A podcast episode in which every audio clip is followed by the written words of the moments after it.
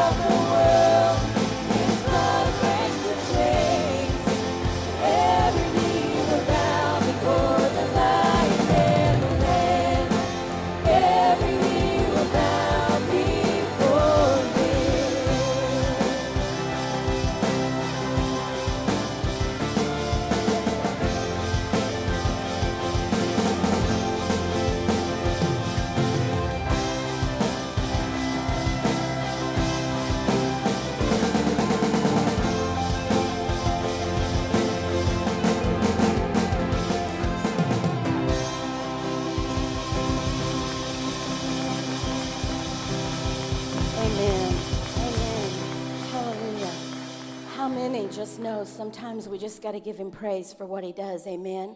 How many are glad that you know a God who's the lion and the lamb? Amen. Who's tender when we need to be loved, but who's strong and mighty on our behalf.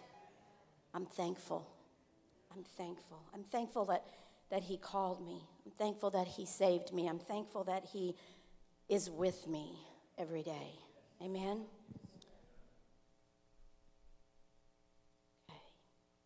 Just forwarded this. Um, okay, Isaiah 40, 28. Have you not known? Have you not heard? The everlasting God, the Lord, the creator of the ends of the earth, never faints or is weary. He is understandable and unsearchable. He gives power to the weak, and to those who have no might, he increases strength. Can I just ask if there's somebody in the room today who's become weary in a battle? Is there someone who feels like they're fighting and fighting and that fight has worn you down? Is there someone who feels like you've been in a struggle that's been long and you don't know if you can take the next step? Well, this says, He gives power to the weak, and to those who have no might, he increases strength. Amen. So I was thinking about Nehemiah because what we're called to is kingdom work. So Nehemiah was building the wall, right? We, most of us know that story. And Sanballat and Tobias tried everything they could to stop his work on the wall. They tried to trick him, they tried to lure him, everything that they could do. Here's the words Nehemiah spoke. I'm doing a great work so that I cannot come down. Why should the work cease while I leave it and go down to you? Can I tell you today that God wants to strengthen someone in the house? That God wants to take the places where you feel weak, the battle that's been in your mind, the battle that's been in your flesh, whatever it is that you've been fighting, God wants to come in and give you strength today. As we continue in worship, I just I just want you just to turn over and welcome the Lord. Amen. So that he can come in and build you up and lift you up and give you strength. Amen. Because sometimes we just have to stand and say, No weapon formed against me will prosper. Amen. Sometimes we just have to stand up and say, Greater is he who is in me than he who is in the world. Amen. Sometimes we just have to stand up and declare what God has for us. But right now, I feel like He just wants you to enter into His rest, worship Him, and let Him give you new strength for this week and the days to come.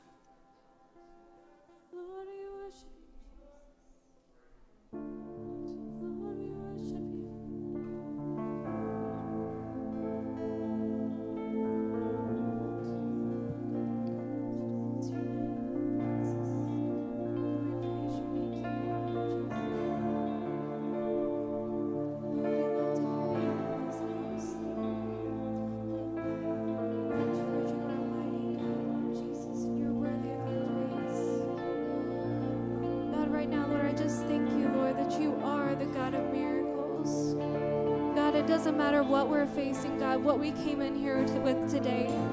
God, you are the God of miracles, and you can overcome anything that stands in our way.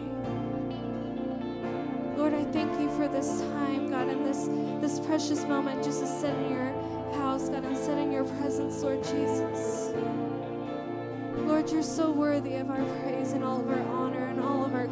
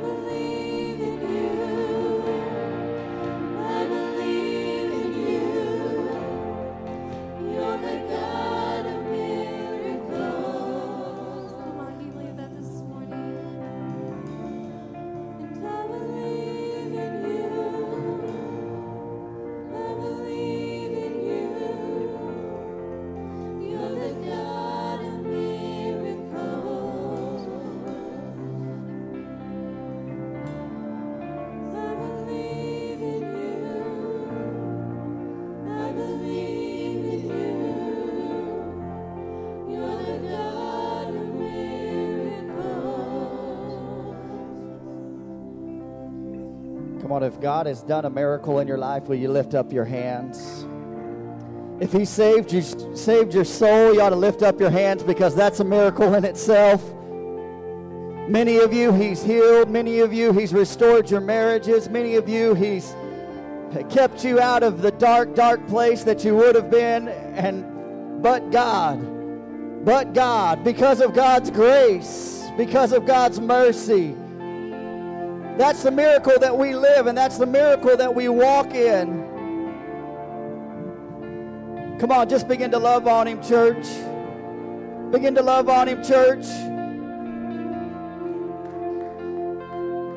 Come on, love on Him, love on Him. Lord, we love you. Lord, we adore you.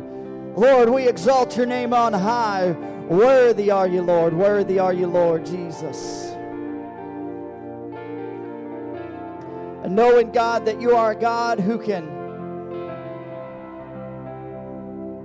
manifest miracles, God, we come before you today, Lord, laying our needs at your feet. If you're here today and say, hey, Pastor, I have a need in my life, would you just throw your hand up? Say, I got a need, Pastor.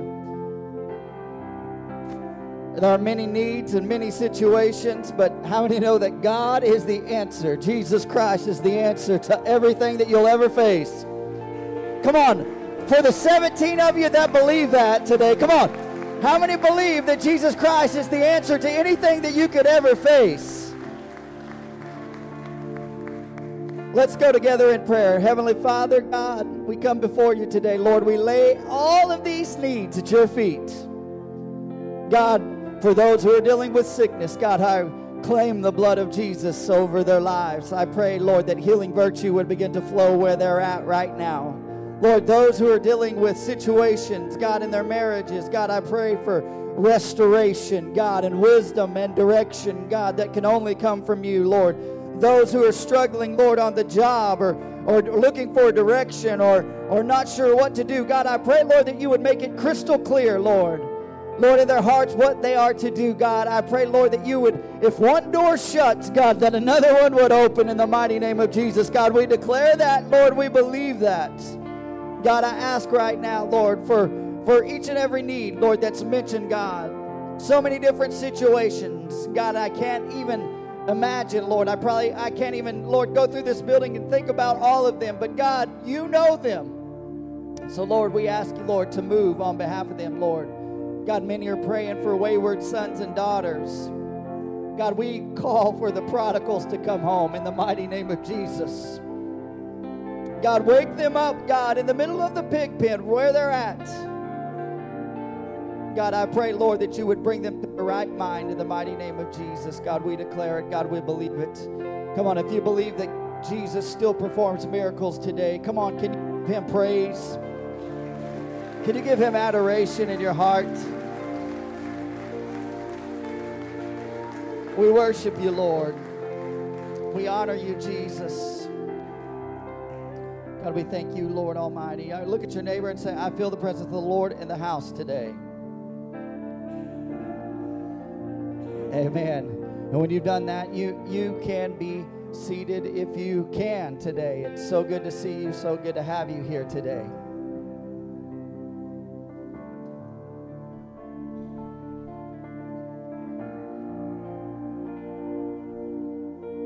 So, what are you doing, Pastor? You'll find out.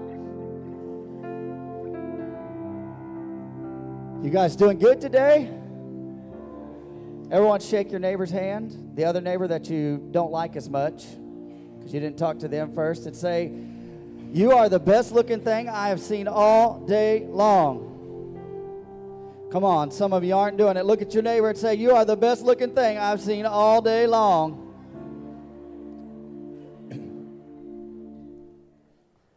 Oh, it's so good to see you today. So good to have you. If you are a guest with us today, we say welcome. We're so glad that you're here today.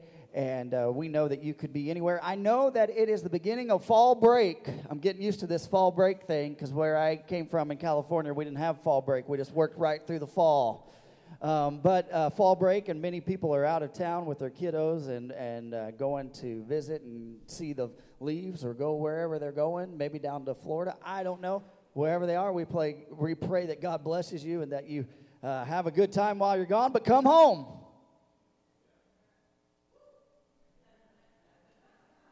Come home. All right. Uh, so uh, we say that. If you're a guest with us, we say welcome. Can we give all our guests a welcome today, church?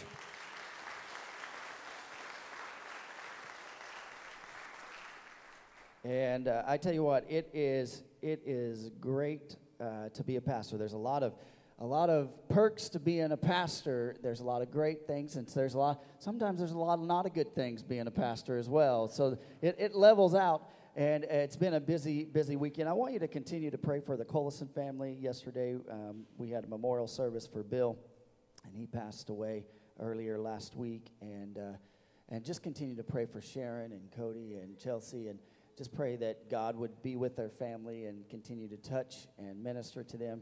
And uh, simultaneously, she is uh, not only did she lose her husband, but she is also fighting uh, a battle with cancer simultaneously. And so she's just kind of getting hit from all ends. But let me tell you something. Yesterday it was amazing because uh, she just she she grabbed me and uh, she just said, "You know what?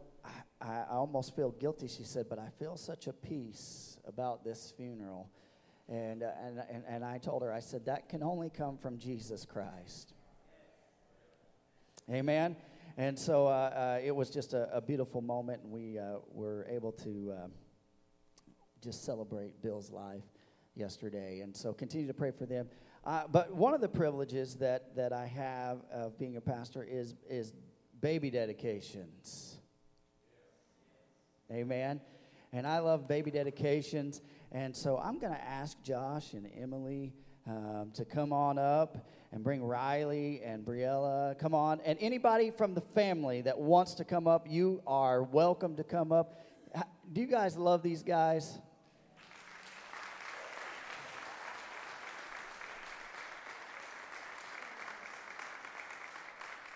Come on up, all the way up. Come on up. Come on up if you can make it up.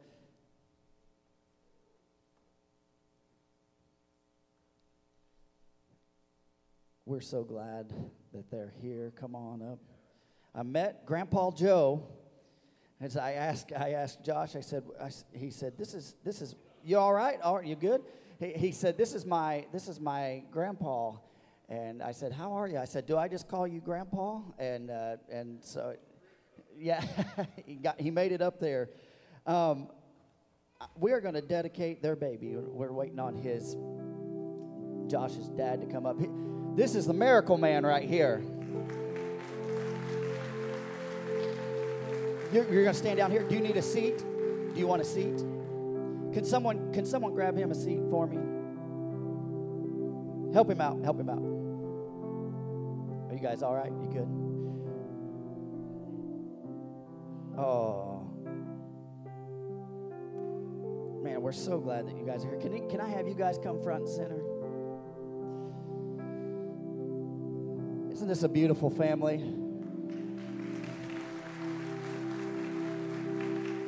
Hey Matt, come here and help me real fast. Can you can you move this just for me for just a second here? I don't know what I'm doing today, but we're going to do it, all right? Can you just slide this out of the way for me. Tristan, come on up here. I'm going to ask my lovely wife to come up here.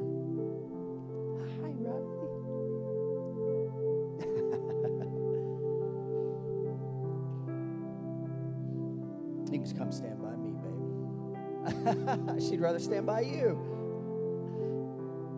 Oh, okay. All right.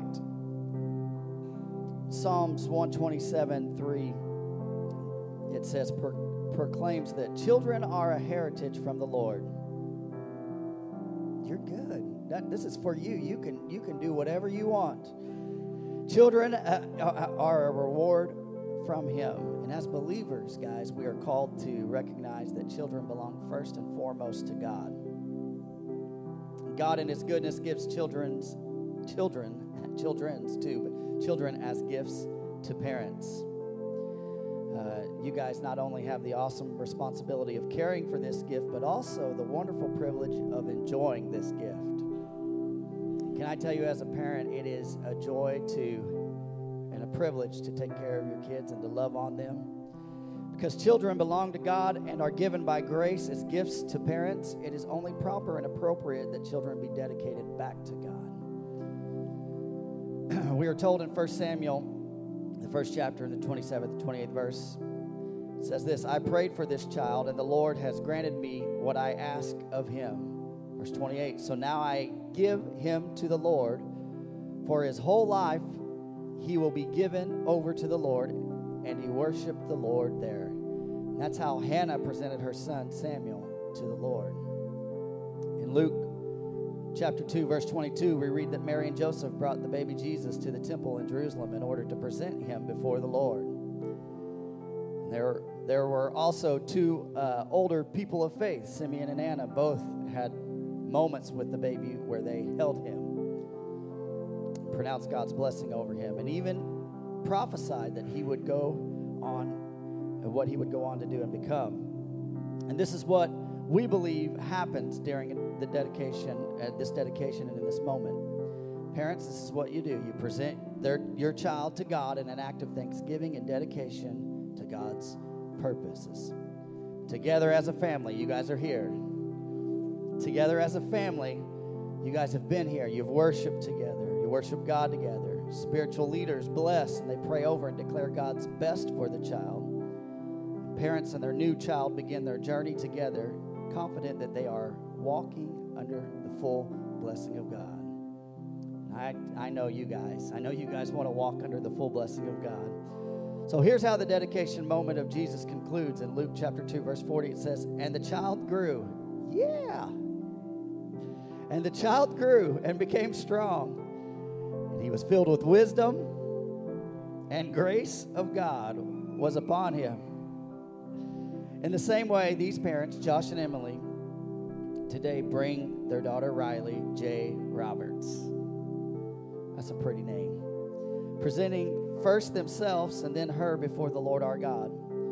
Accompanying them and making this commitment are these family members and the family of this church, Cornerstone Worship Center. They will be a witness to this beautiful moment. Let me call your attention to the commands of God recorded in Scripture. In Deuteronomy chapter 6, verses 4 through 7, it says, Hear, O Israel, the Lord our God is one. Love the Lord your God with all your heart, with all your soul, and with all your strength. These commandments that I give you today are to be upon your hearts. God writes those commandments on our heart. Impress them on, on their children. Talk about them when you sit at home and when you walk along the road, and when you lie down, and when you get up. Ephesians chapter 6, verse 4 says this Fathers, do not provoke your children to wrath. Instead, bring them up in the training and instruction of the Lord.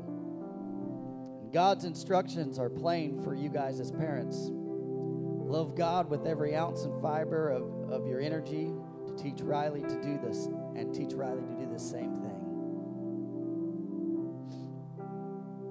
God with uh, uh, as you as you love God, one another, and your children, you will model before them a wonderful love for God that they will want for themselves.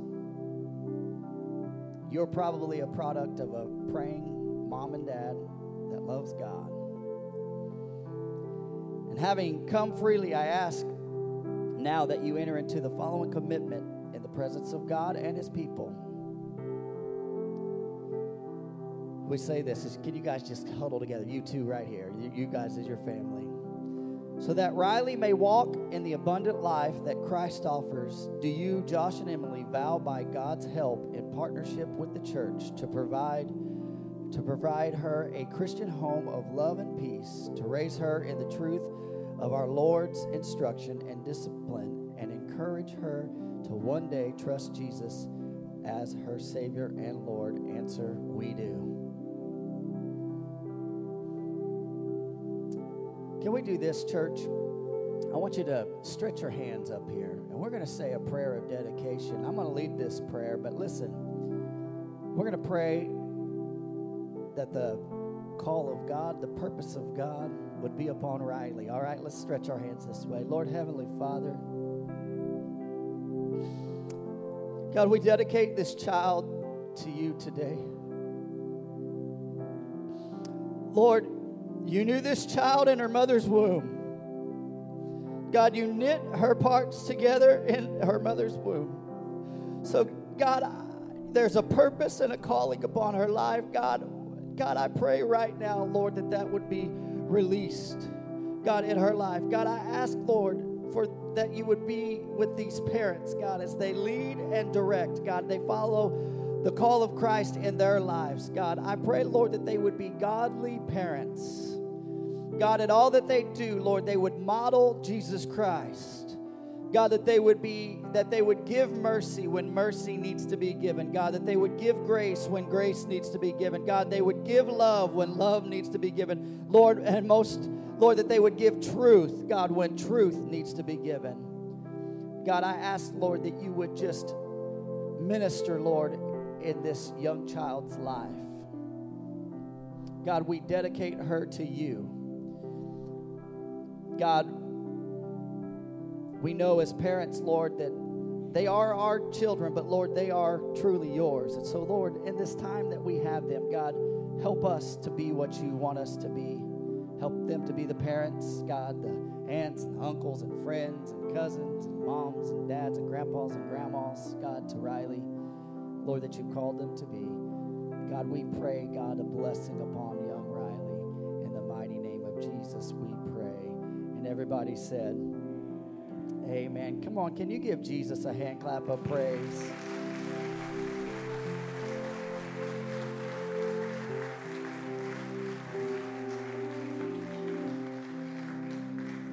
So, we have for you guys a certificate of, of dedication here from our church. And then we've also given, oh, look at that. She took it. We've given Riley a little New Testament Bible.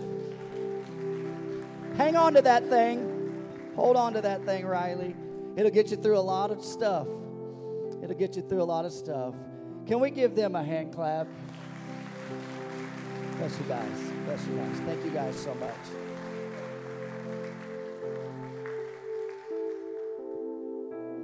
All right. What an honor. What an honor to be able to do that. Wyatt, can you help me out? Can you help me get this stand? Got, need a big, strapping young man to come up here and do that for me.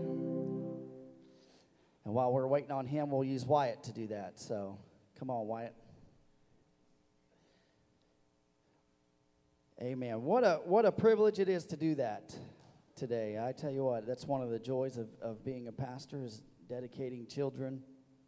And uh, we we appreciate them and, and God sent them our way and they've been a blessing to our church. Amen.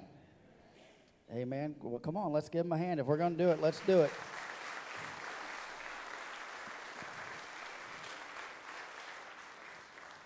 Uh, if you're going to clap, clap. If you're going to get in the swimming pool, get in the swimming pool. Don't throw your toes halfway in and halfway out. You just don't, that don't work that way. Do it. Go all in or nothing, right?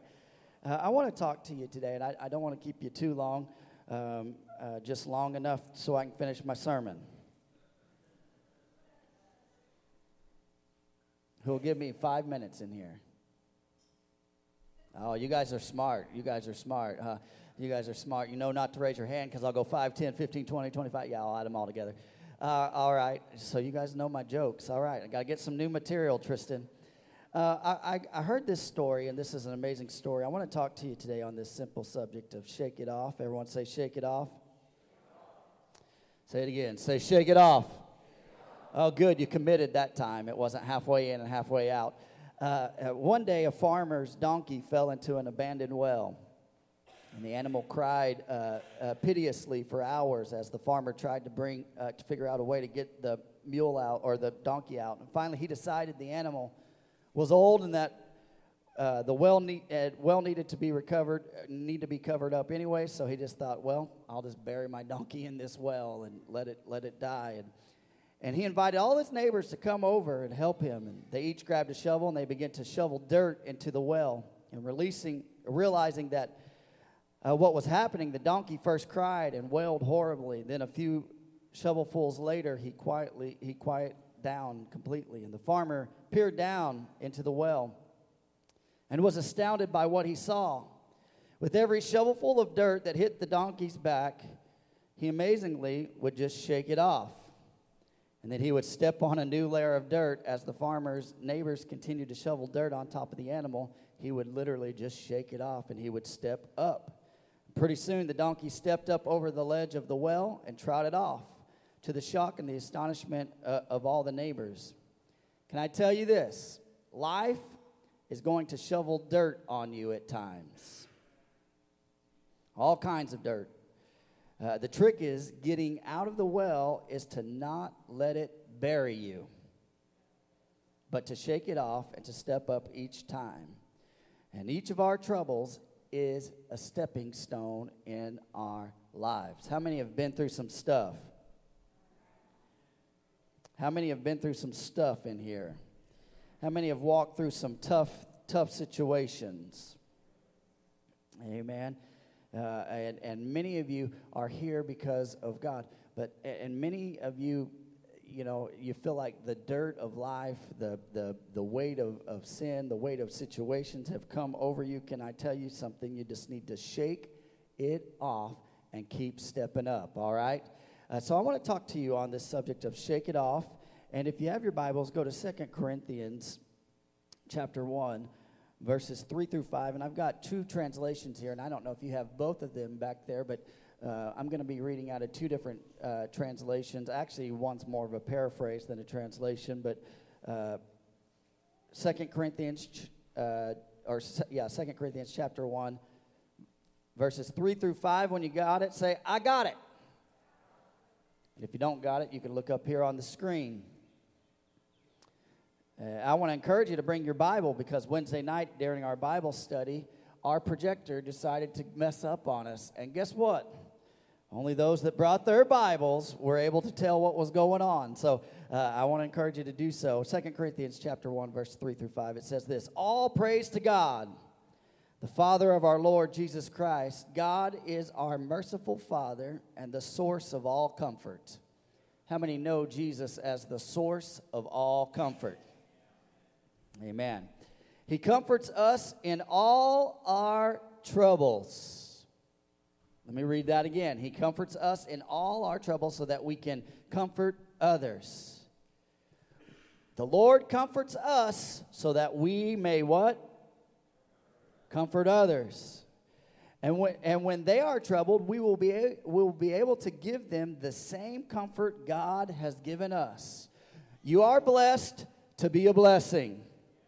Are you catching are you catching this? You are blessed to be a blessing. Verse 5 says this, "For the more we suffer for Christ, the more God will shower us with his comfort through Christ." Now I'm going to read this again, but I'm going to read this out of uh, the message, which is more of a paraphrase. I wouldn't even, it would, uh, it's almost a commentary. It's not really a direct line for line tran- translation of the Bible.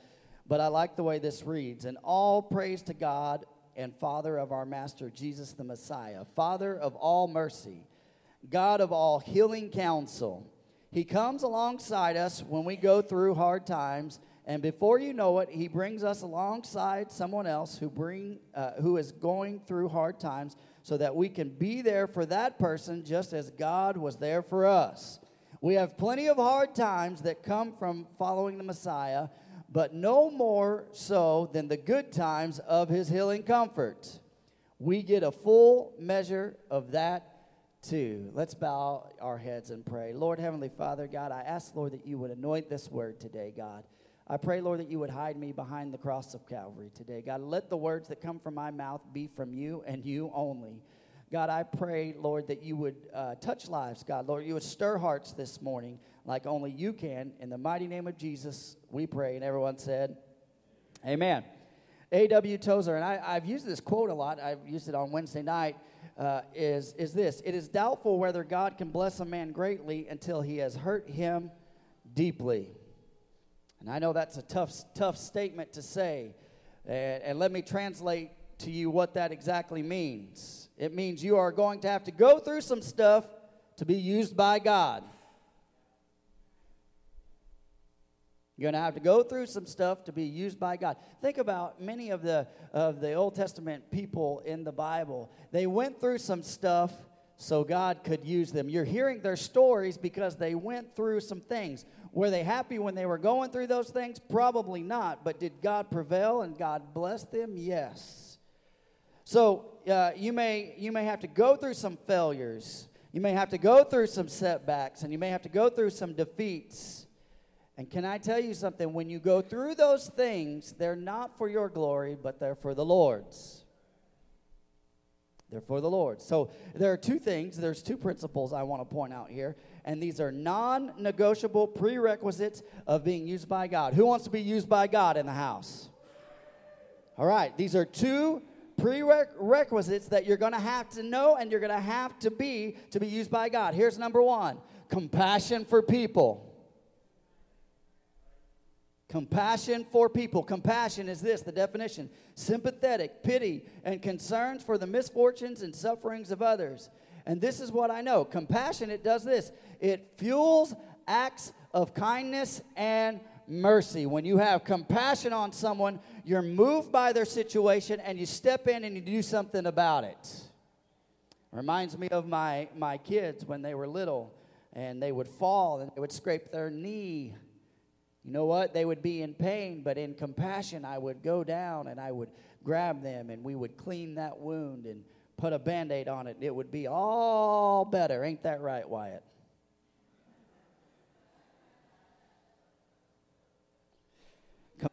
It is with suffer, or, or vulnerable, and maybe going through something. Compassion often the suffering. As a parent, we all know that. I, I know I made that example when our kids hurt, we hurt. When, you're, when something happens to your kids and you don't know how to fix them, you hurt.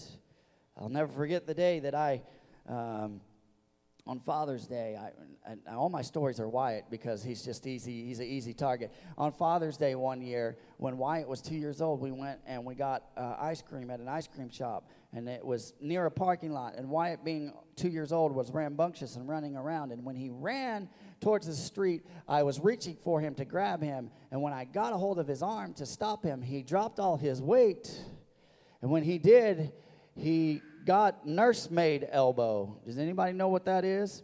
Where, where it, it pulls your arm out of socket. And me being the great dad I was, I didn't realize I pulled his arm out of socket. He was crying, and I thought he was just being Wyatt because he didn't get his way. And I'm like, Here, Tristan, take care of him. And, and, and so in doing so, I didn't realize what was going on. And, and he kept crying and crying and crying. We're like, okay, we're leaving. So we get in the car, we're going home. And we went over a railroad track.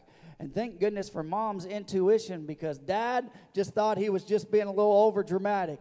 And we went over a railroad track and we hit a bump. And, and Wyatt just began to cry and cry and cry. And Tristan said, Turn around, we're going to the hospital. Something's wrong with him. And I said, okay. And what, what a great day for Father's Day, taking your kid to, to the emergency room, finding out you pulled their arm out of socket. Greatest Father's Day ever. But Tristan had a, had a line of compassion there that I missed that day. And he's all right. He's got use of his arm. It all worked out. It all worked out. But Jesus, he responded with compassion with many people. He had compassion on a blind man, he had compassion on the crowd, and when he fed them, and he told uh, of the compassion of the Father to the prodigal son. Jesus responded with compassion. Amen. And God has called his church. This isn't my church, this is his church, and that's you and that's me to rise up in this time of uncertainty and to be moved with compassion for people. Amen.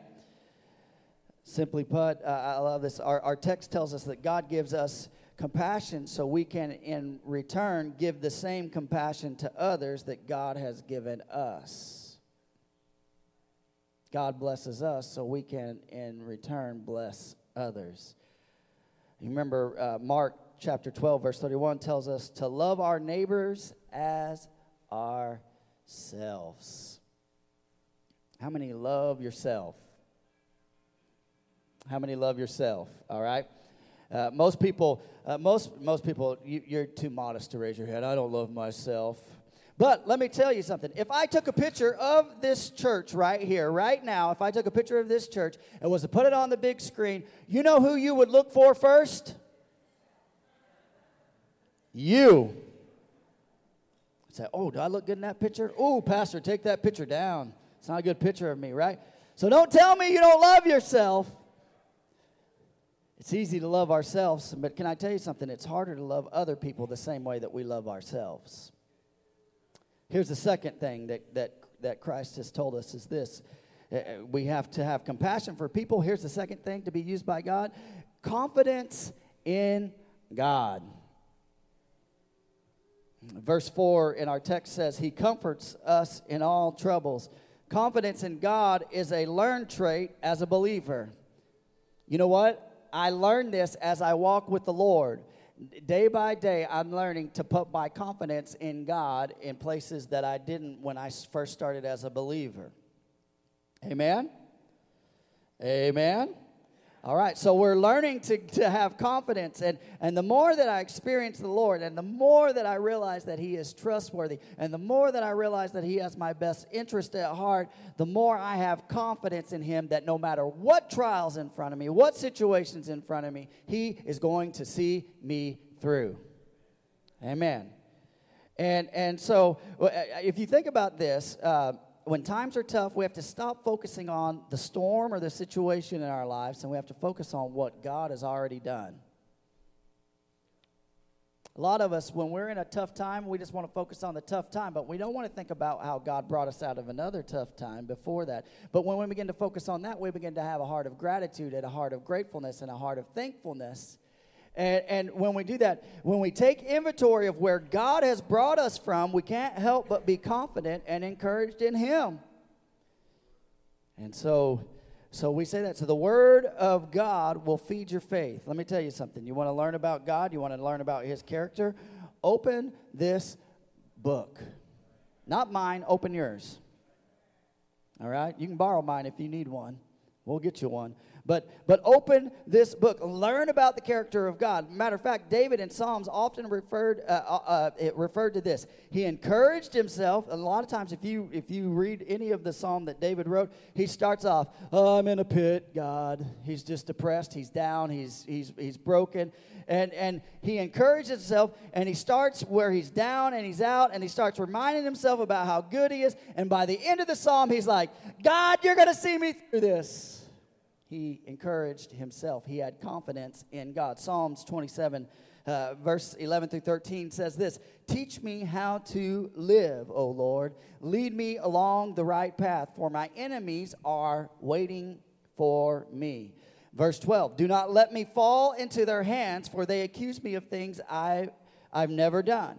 With every breath that they threaten me with violence. Uh, verse 13 Yet I am Yet I am, yet I am, I will see the Lord's goodness. Come on, if you're going to do it, do it.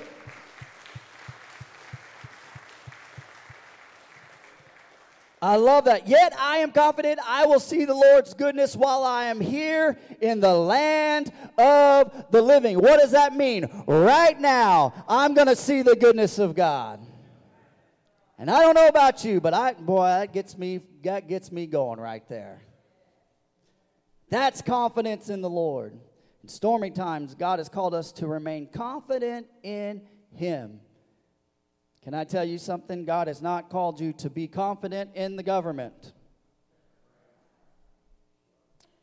Shout me down, Pastor. Right? God has not uh, called us to be confident in the laws or in elections or in philosophies, but confidence in the Lord Jesus Christ. See, we're a different people. We are the people of God. And our confidence doesn't come from government, doesn't come from anything out of Washington, but it comes from Jesus Christ. Our hope is in Jesus Christ and Him alone. We are pilgrims passing through this land. That's good, Pastor.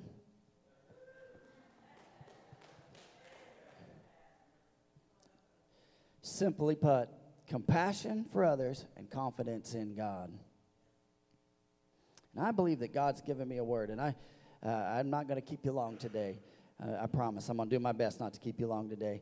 And I, I, believe that God's given me a word today that I think is going to be transformational for many of us. And I, I think that, that sometimes we, we get in the rut of, of spiritual, our spiritual walk, and sometimes we need the Lord to come in and shake us stir us up, remind us of, of, of where we're. And oftentimes the enemy will come in and he'll just put us in a rut. And what, what is a rut? I've always heard this. A rut is just a grave with both sides kicked out, right? When we get in a rut, a spiritual rut, we're stuck in this place and we're not moving forward. Can I tell you something? This is what my prayer is today Holy Spirit, stir your people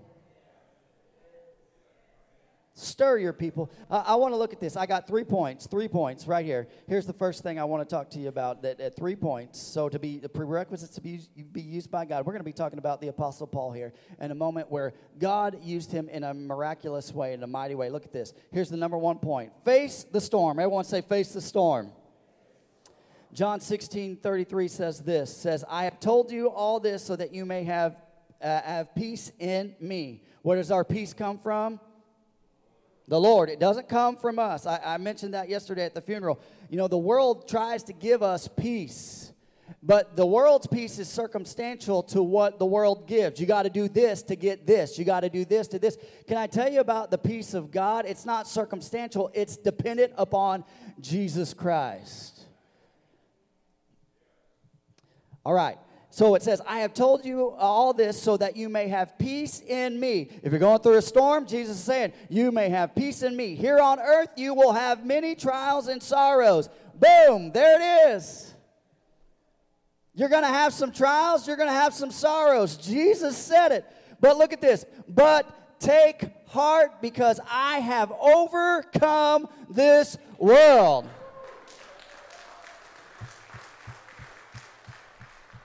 In Matthew 5:45 it says this, it rains on the just and the unjust, and sometimes bad things happen to good people and good things happen to bad people, and that's just the way this world works, but God never said that we wouldn't go through situations. He didn't say once you were saved that, that all your trials and your situations would just disappear. But what God did promise us was this that He would be with us and that He would be the peace to pull us through situations. Amen. In Acts chapter 27, it tells the story of Paul. And I'm going to I'm going to paraphrase this. I'm not going to be able to read all this. Uh, but, and there's 270 men, and Paul is a prisoner here, and they were in a storm, and they were uh, out on the sea for 14 straight days. Anybody ever been out in a storm in the sea for 14 straight days? Oh, man. God bless you guys. That's like one of my worst nightmares, being stuck at sea in the middle of a storm, right? And so these guys were out at sea uh, uh, for 14 straight days. There they are, bobbing and weaving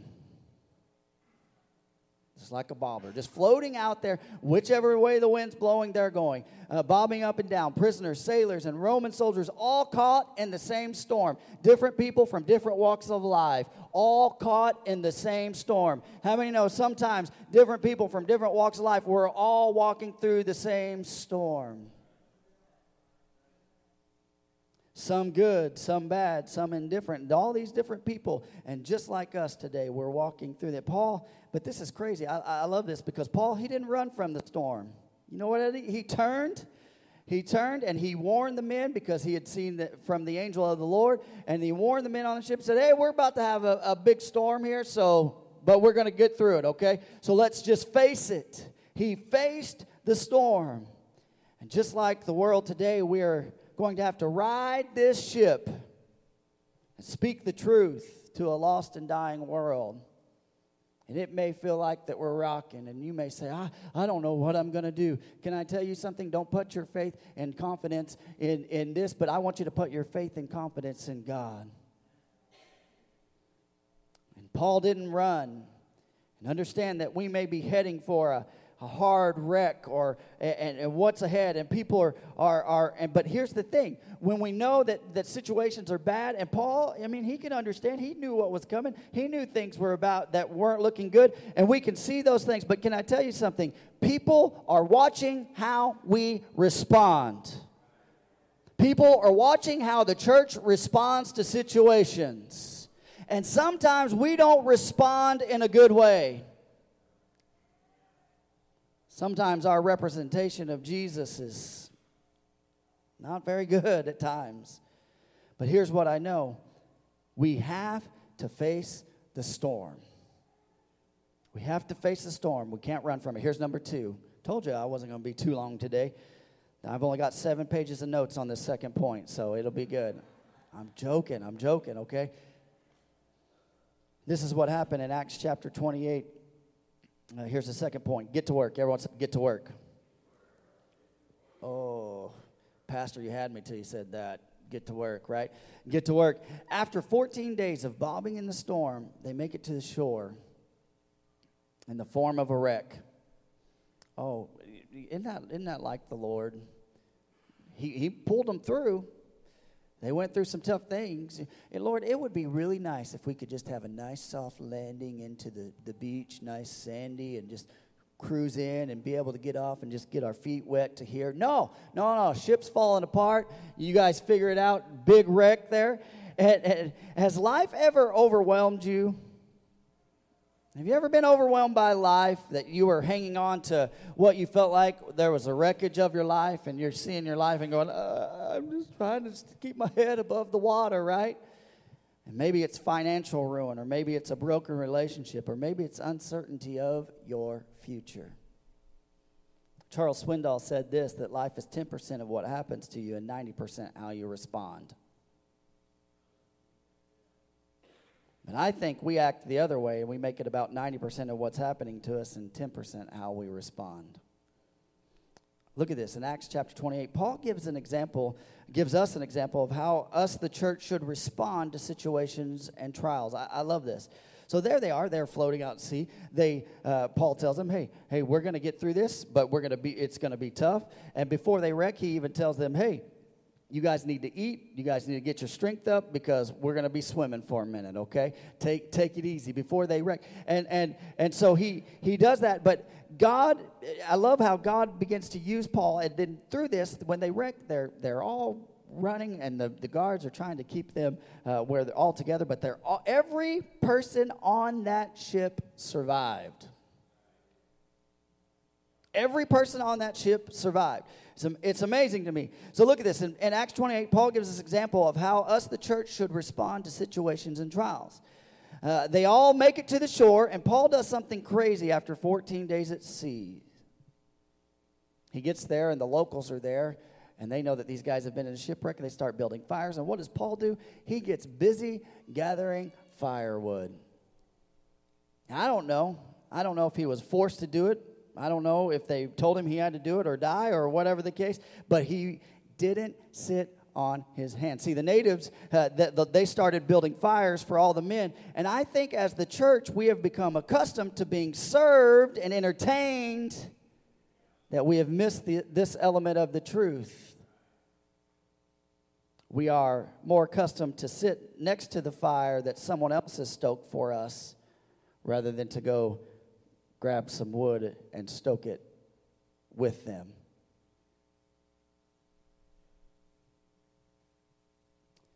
See, a lot of people say this it's not my job to do that. That's your job, Pastor. It's your job to meet my needs. It's why I come in here on Sunday morning because I need I need to sit beside the fire. I need that to be stoked. I'll come enjoy the fire of this Sunday, but but don't expect me to contribute to the fire. And I say this, God forgive us I say, God, forgive us for, for even thinking that way and being that way. We go all week, and, and, and we, we go all week without stoking the fire of prayer, oftentimes. Whew. I'll just depend on the prayer team to take care of my, my needs. So I, I, don't, I don't need responsibility with that. But what I, like, what I like about what Paul does is he gets out and he gets busy and he starts gathering wood. Whether he was told to or not, he just gets busy doing things and he is meeting someone else's need after 14 days of being st- stuck at sea. I tell you what, I probably would have been throwing up on the beach from bobbing up and down.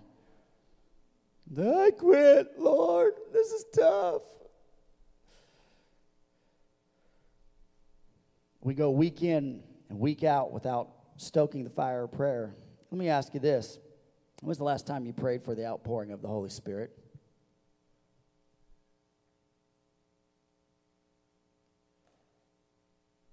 I know that's a tough question. When's the last time you prayed that the Holy Spirit would break every chain in your life or someone else's life? Ah, it's quiet in here. I don't know. We've become so comfortable by the fire. You say this, oh, TJ, you don't understand this. I, I, I've, I've been going through, I, I have anxiety, my anxiety's up, my, my job isn't paying the bills, and, and I'm worried about the situation in our country. I have all these other things that I don't have time to help stoke the fire. Listen, there's a spiritual application here in Paul's life that he's doing. He he, he, had, he could have complained about everything that was happening. He could have said, God, this is not fair. I'm in prison, number one, and I'm also shipwrecked, and I had to be out at sea for this meeting, and I haven't been eating good, and now I'm stuck on this, this island out here in the middle of nowhere, and now I got to gather firewood. Complain, complain, complain, right? This week, I must say this, all right? God has not called you to occupy a pew, but He's called you to stoke the fire.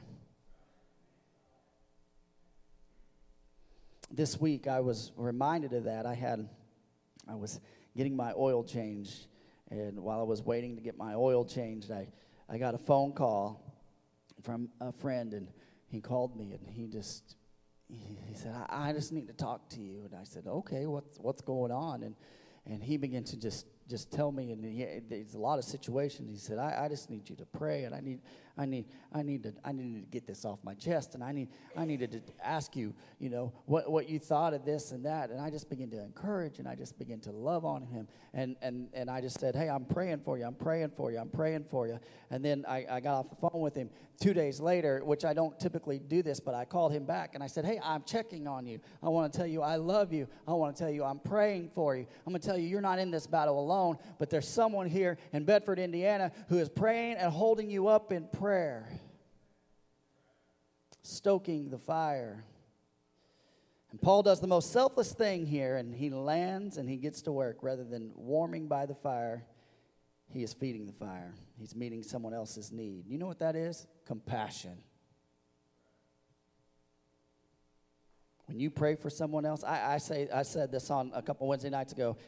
praying for someone else is the most selfless thing you can do beginning to, to lift them up in prayer. And i'm not saying that to pat myself on the back. I'm just saying the one if you could if the church would learn to have compassion and learn to pray for people again and learn to to build up people again man we would have revival like like we've never seen. Compassion for others loving his neighbor. That's what paul was doing. And he's walking up and down the beach grabbing sticks and planks to feed the fire to provide some warmth for someone else you know what's cool about that? When you provide uh, warmth for someone else, when you begin to do that, guess what? You're also providing warmth for yourself as well. Here's the third point. I'm going to ask the worship team to come up. Here's the third point right here. Hurry, hurry, hurry. Come on, worship team, hurry. Shake it off. Everyone say, shake it off while Paul is gathering sticks in the, pro- in the process of gathering sticks and he's putting them in the fire. Scripture tells us in Acts 28 that fire is stirred and there's a snake or a viper in, in there, and the viper comes up and bites Paul on the hand. How many love snakes in the house? Oh man. Well, you know what? The altar is open right now. No. I don't like snakes. I don't like snakes at all. I, me and snakes, they're good over there. I'm good over here. You stay in your world. I'll stay in my world. Let's not cross paths if at all possible. You keep the rodents down. You keep all that. I'm good with that. You do your job. I'll do my job. As long as you don't come over here, I won't beat you with a bat. All right? But it's important to understand something. Listen, in the midst of stoking the fire, listen, listen to me. There's a spiritual truth here. There's a spiritual application. In the midst of stoking the fire, in the midst of trying to stoke the fire, can I tell you something? The viper strikes.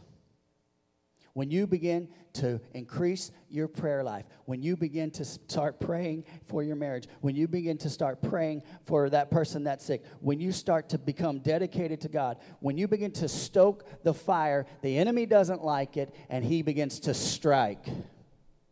He wants to cause confusion. He wants to cause all kinds of heartache. And in the middle of you doing good, why is it? Why is it in our lives that when we when we are trying to do right, when we're trying to get our lives straight, it seems like it's the hardest? It's because the enemy knows you're gaining ground and he's throwing everything at you he's got to get you discouraged, to get you to quit. Oh, what he doesn't want you to do is show up to Bible study. What he doesn't want you to do is show up to prayer meeting. What he doesn't want you to do is to dedicate your life and to put investment into the Lord. And when you start doing those things, he strikes.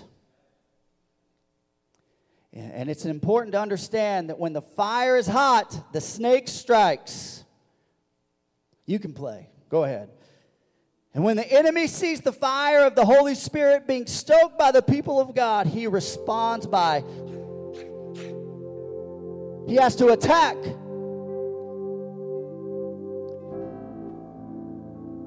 It's true. You want to know why? When you, why it's so hard to do the right thing when you're doing the right thing? The enemy knows, hey, all I got to do is just, just mess them up for just a moment, get them off track. And the enemy's desires of this, scripture tells us, is to steal, kill, and destroy. But scripture says Jesus came that you may have life and life more abundantly. And oftentimes, the process of serving others, the enemy will attack you the greatest. He'll attack your mind. They're not grateful for what you do. They're, they, you know, oh, oh, your spouse will never love you. No, oh, look, look at how she responded. You, you were, you were kind to her. You made her breakfast in bed, and she doesn't, she didn't even eat it, or, or whatever. He'll, he'll start to play with your mind.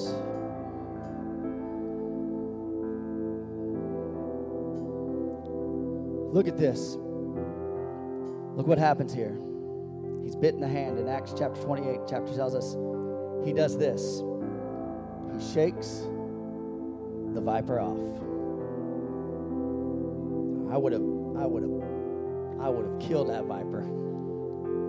I'm just saying, that's just me. But here's here's the thing. Can I tell you this? Mm.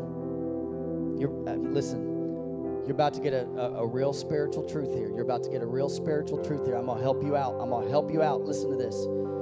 God has not called you to square up with the enemy.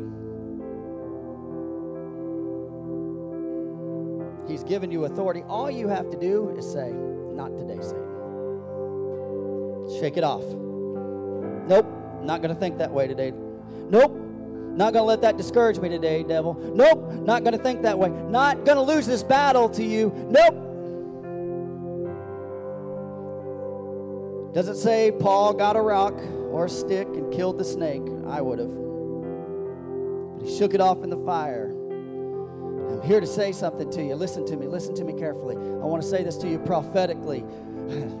Some of you have tried to fight the enemy with your own physical power, with yourself. When God's just saying this if you'll just shake him off, he'll be consumed by the fire. Look at this, Second Corinthians chapter 10, verse 3 and 4. It says this For though we walk in the flesh, we do not war according to the flesh. Stop trying to do it in your flesh. For the weapons of our warfare are not carnal, but mighty in God for pulling down strongholds, for shaking off the attacks of the devil. Verse 5 casting down arguments casting down arguments. No, devil, we're not going to go there today. And every high thing that exalts itself against the knowledge of God, bringing every thought into captivity to the obedience of Christ. Devil, I'm shaking it off. Paul's bitten by a poisonous snake and he shakes it off in the fire and And the locals there, check this out. I, am I'm, I'm bringing just a little more application here. The locals there, they, they know this viper, they know this snake. And when they see Paul's bitten by that, they're like, oh, he must have been a murderer. He made that, he, he lasted on the sea, but now he's going to die. He must have been a murderer. And when Paul doesn't die, they look at him and they're like, man, what is going on? But check this out. I want to show you something. Many of them, the locals, they knew that snake. Many of them may have may have experienced family deaths from people being bit by that snake. Can I tell you something? People are watching how you respond to spiritual attack in your life. People are watching you and they're they're looking at you. And listen, there's a people and maybe in their in your life in this segment of your life who are watching you and they're watching how you are going to respond. Are you going to shake it off? Just put your confidence and your trust in God so they could see the goodness of God. How many want that in your life today? The world is watching you. The world is watching the church. And listen, the world is watching our response to everything that's going on. Let me tell you something. We need to shake it off. We can't fight it in our own power, but we can say, God, our confidence is in you, Jesus Christ, and you alone, Lord. Bow your heads with me all across this building.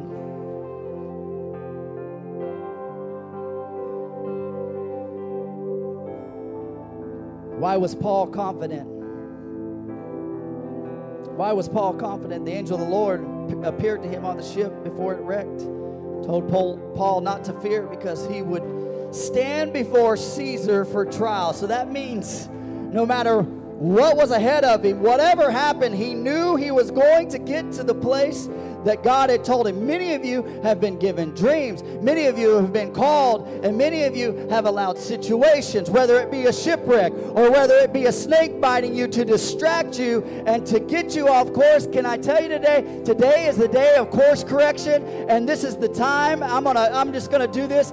I want you to do this. I want you to to to just bear with me just a moment here. The Holy Spirit's moving in this place right now. Many of you, many, many, many of you need to respond to the Holy Spirit. Many of you need to be free from the from the from the pain and many of you res- have responded to the to the bite of the enemy. And today is your day. I want to do this. I'm going to open up these altars this morning. You're here and you say, "Hey, Man, I feel something in my heart, TJ. You know what that is? That's the conviction of the Holy Spirit dealing with you. That's the conviction of, uh, uh, of the Lord speaking to you. He loves you enough to not let you stay the way you are. He, he has a purpose, He has a plan for you. And many of you have been walking in, in depression. Many of you have been walking uh, in, in, in anxiety. And many of you have been walking in fear. And today is the day. Hey, devil, I'm not going to do that anymore. I'm going to shake it off.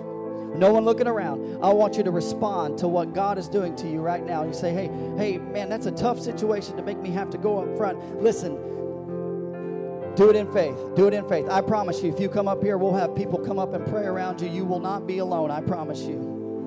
We're not going to ask you what your situation is. If you want to share that with us, that's fine. But I want to give you a chance to respond to what God has for you. How many would say, Hey, Pastor, I want to shake it off today? I want to shake off the attack of the enemy. I don't want to be weary and well doing. I want to show compassion to people, but I want to show my confidence in God. So, God, so, so you say, Hey, Pastor, I want the Lord to help me today because I feel like I'm, I'm weary from, from being out on the sea. I'm weary because I feel like the viper is attacked. I feel like I've lost my confidence. Thank you. Thank you. Come on. Come on. There's more that need to respond today. Come on. Come on. Come on. I'm going to open these altars. I'm going to ask I'm going to ask some of my board members come down. Find someone to pray with. I, I need some prayer warriors. I need some prayer warriors to come down. Come on. Shake it off. Shake it off. Shake it off, Lord. God, I ask, Lord, that you would charge our hearts, Lord. God, in this time, in this season, in this this atmosphere, this political climate that we're in, God. God, don't, don't let us be swayed by the storm, God, but let our confidence be in you, Jesus Christ, and you alone.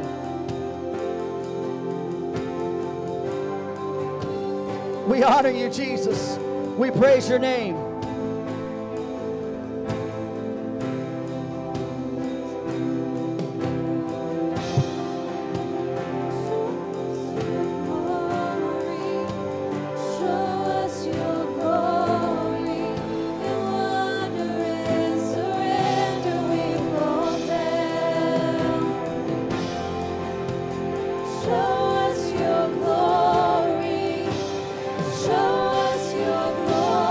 On, can you sing it with us? Come on, church. Can you pray for those who responded today? Come on. Stoke the fire for someone else. Come on, stoke the fire for someone else today. Show us your glory wonder and surrender we fall down. Show us your glory.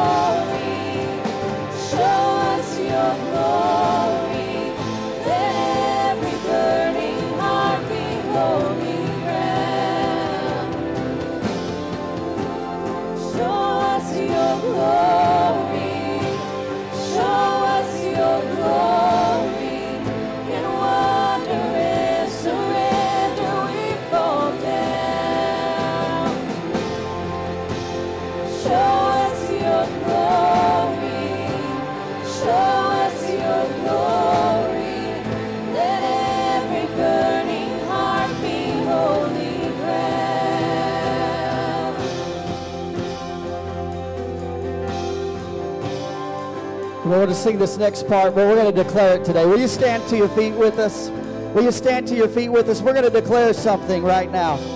Say, hey, what are you doing, Pastor? Hey, I talked about stoking the fire for someone else. We're going to pray that chains would be broken. We're going to pray that chains would fall. We're going to pray for people who, who, who, who have maybe fallen to the attack of the enemy. We're going to pray that their strength would rise at this time and confidence in God would rise. All right?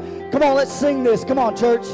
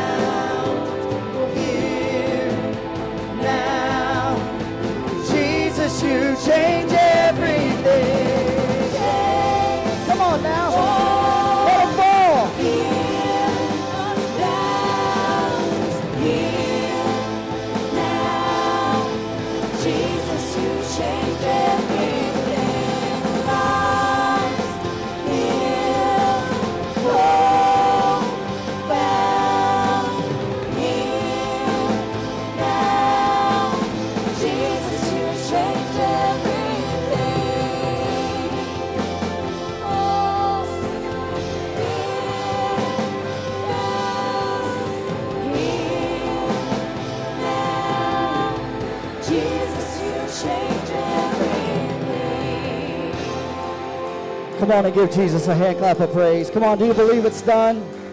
Come on, do you believe it's done? Listen, shake it off. Shake it off.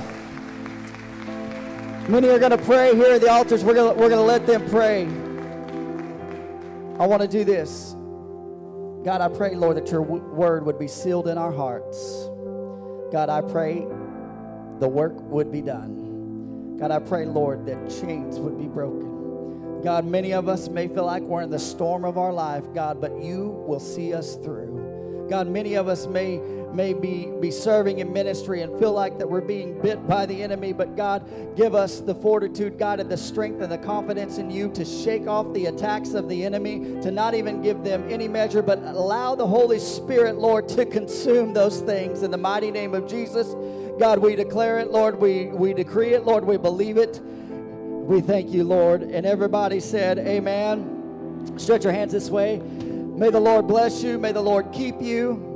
Lord, make his face shine upon you and be gracious to you. May the Lord lift up his countenance upon you and give you peace. Come on and give Jesus a hand clap of praise as Matt comes.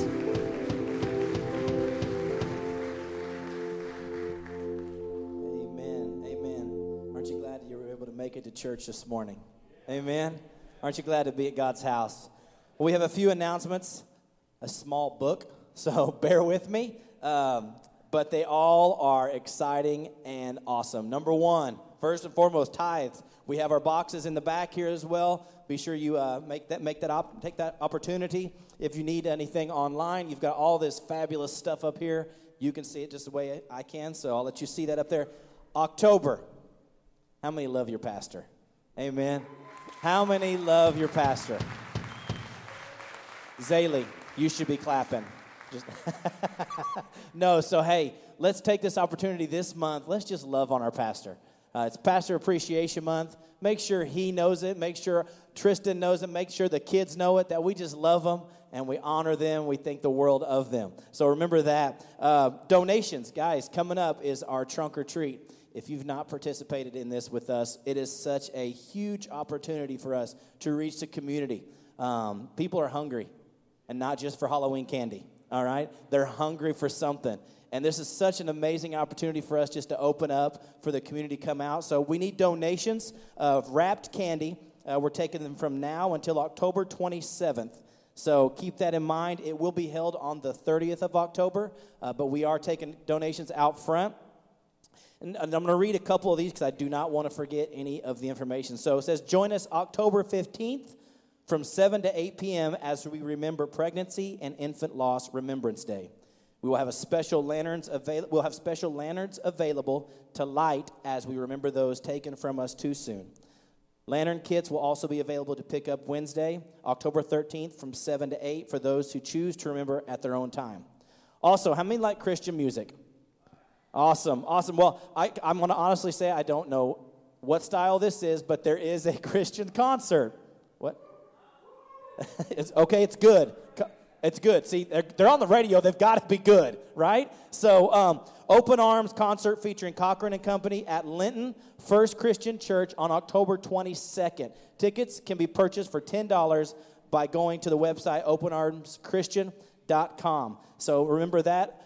September, excuse me, October 24th, baptism service. If you're interested in being baptized, sign up at the information desk. You know what's awesome about that? There's no age limit. There's no age limit. So uh, if you're interested in being baptized, make sure you sign up at the desk. And then finally, finally, if you have a student coming to our house this afternoon, uh, me, be sure to see my wife out at the information desk. We just need to get a number of students that are going to be there today. Um, so make sure you see her.